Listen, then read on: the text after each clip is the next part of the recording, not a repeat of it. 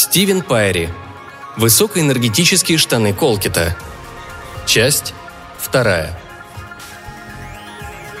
Следующим утром Колкит был надежно привязан к импровизированной мишени, установленной на дальнем конце трубы ускорителя. При словах «привязан» и «мишень» в сочетании с именем Колкит настроение декана существенно улучшилось. «Кажется, сегодня штаны чрезвычайно активны, миссис Хопкинс», заметил он, поглядывая на экран монитора, расположенного над контрольной панелью. Брюки Колкита горели ярким неровным пламенем. На втором мониторе линии фиксировали спиралеобразную пляску субатомных частиц на участках с повышенной температурой вокруг бедер Колкита. Счетчик Гейгера, стоявший неподалеку, просто взбесился. Миссис Хопкинс развернулась в своем кресле и взглянула на декана. «Вот-вот. И что самое любопытное, мы еще не включили луч. Создается такое впечатление, что брюки мистера Колкита не подчиняются законам причины и следствия. Процесс распада начался в них раньше времени. Декану было знакомо это чувство. Нередко ему казалось, что преждевременный процесс распада начался в нем самом.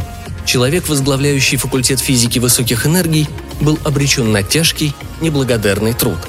Окружающие не доверяют людям, которые якобы целыми днями исследуют 10 измерений – Уизерс никогда не получал приглашений на лучшие вечеринки, хотя туда звали и Роджерса с факультета химии, который мог синтезировать Виагру из пары чайных пакетиков и жареного пирожка, и Эванса с факультета биологии, который собрал полный комплект видеофильмов «Радости секса», и даже Морриса с факультета геологии, который умел колоть лед в виде неприличных фигурок, используя для этого только свой любимый молоток – Физика изучала невероятно маленькие или невероятно большие величины, а весельчаки, которые устраивали вечеринки с Виагрой, эротическими фильмами и непристойными ледяными фигурками, не интересовались подобными вещами. Только Колкет был желанным гостем в их обществе, поскольку с ним всегда что-то случалось, всякие необычные происшествия вроде высокоэнергетических штанов. Декан улыбнулся. «Вы хотите сказать, что мы причиним еще больше вреда, если включим луч?» Миссис Хопкинс пребывала в нерешительности. «Вы сомневаетесь, декан? Возможно, нам будет трудно контролировать столкновение. Мы можем ненароком зацепить электроны мистера Колкита. Мы можем превратить его в базе-конденсат, бакминстер-фуллериновый раствор или даже в сингулярность. «Я хочу, чтобы вы немедленно направили на него свои самые точные протоны, Хопкинс. Мы проводим научные исследования». Декан потер руки и расположите еще несколько магнитов вокруг штанов Колкита. Я попытаюсь сфокусировать луч». «Вы уверены, что это этично, декан?» «Не говорите мне об этике, Хопкинс.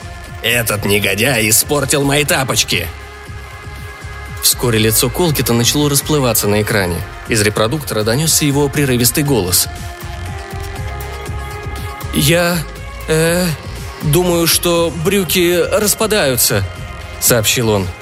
«Я не чувствую своих ног. Вернее, чувствую». Уизер смахнул рукой миссис Хопкинс, давая знак увеличить мощность.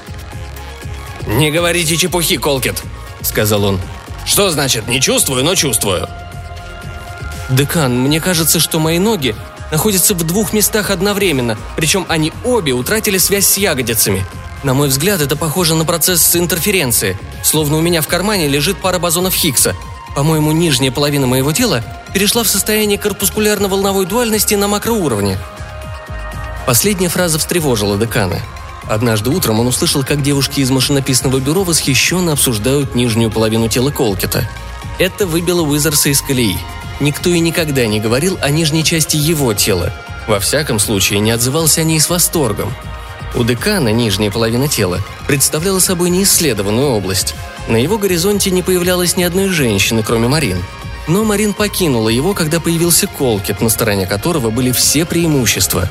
Ровные зубы, мужественная челюсть, самодовольная манера держаться, стиль и всякие интересные штучки. Марин не устояла перед его гормонами, и декан поклялся. Что, отомстить? При помощи науки? Перенастроить ускоритель частиц так, чтобы кое-кто намертво застрял в высокоэнергетических штанах – «Мы включаем прибор на полную мощность, мистер Колкет», — предупредил декан. «Так что держите крепче свои бозоны». От штанов Колкета повалил дым. Миссис Хопкинс вскочила со своего кресла, словно намереваясь протестовать. Она широко открыла рот и зажала уши руками, пытаясь заглушить невыносимый вой ускорителя. Декан погрозил монитору кулаком. Его лицо горело от возбуждения. «Я ему устрою!» – проревел он. «Я покажу этому бабнику, как уводить у меня Марин!» Тихим, спокойным утром следующего дня декан сидел за своим столом, погрузившись в размышления. Высокоэнергетические штаны нашли в Абердине. Они пролетели 703 мили, прочертив на небе яркую дугу, затмившую солнце. Никто не знал, куда исчез сам Колкит. Тук-тук. «Миссис Хопкинс?» «Мне показалось, вас заинтересует известие о том, что нашелся один ботинок мистера Колкита». «Неужели?» В Норвегии.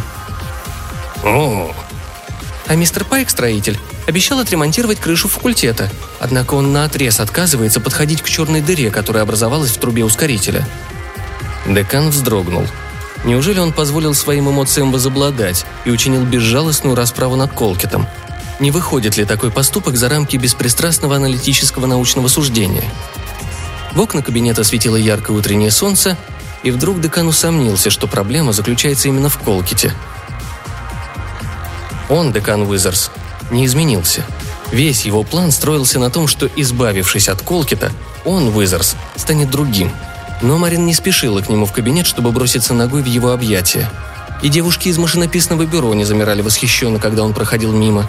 Они обсуждали только исчезновение Колкита, беспокойно вертясь и ерзая на стуле. Словно никакие черные дыры не могли поглотить сладкие воспоминания о его либидо, и даже из другой вселенной Колкит мог довести их до множественного оргазма.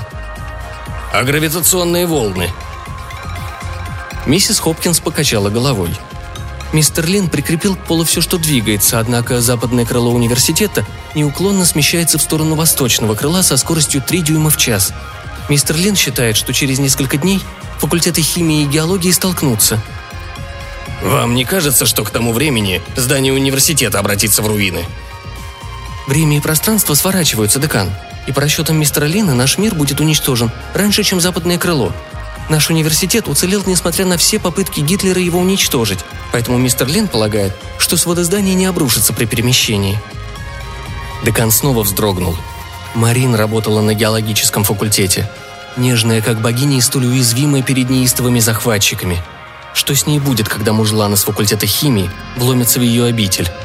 И потом, кто же знал, что наш мир так хрупок и ненадежен? Значит, я все погубил. – пробормотал декан. Он встал из-за стола, подошел к двери и снял с вешалки свое пальто.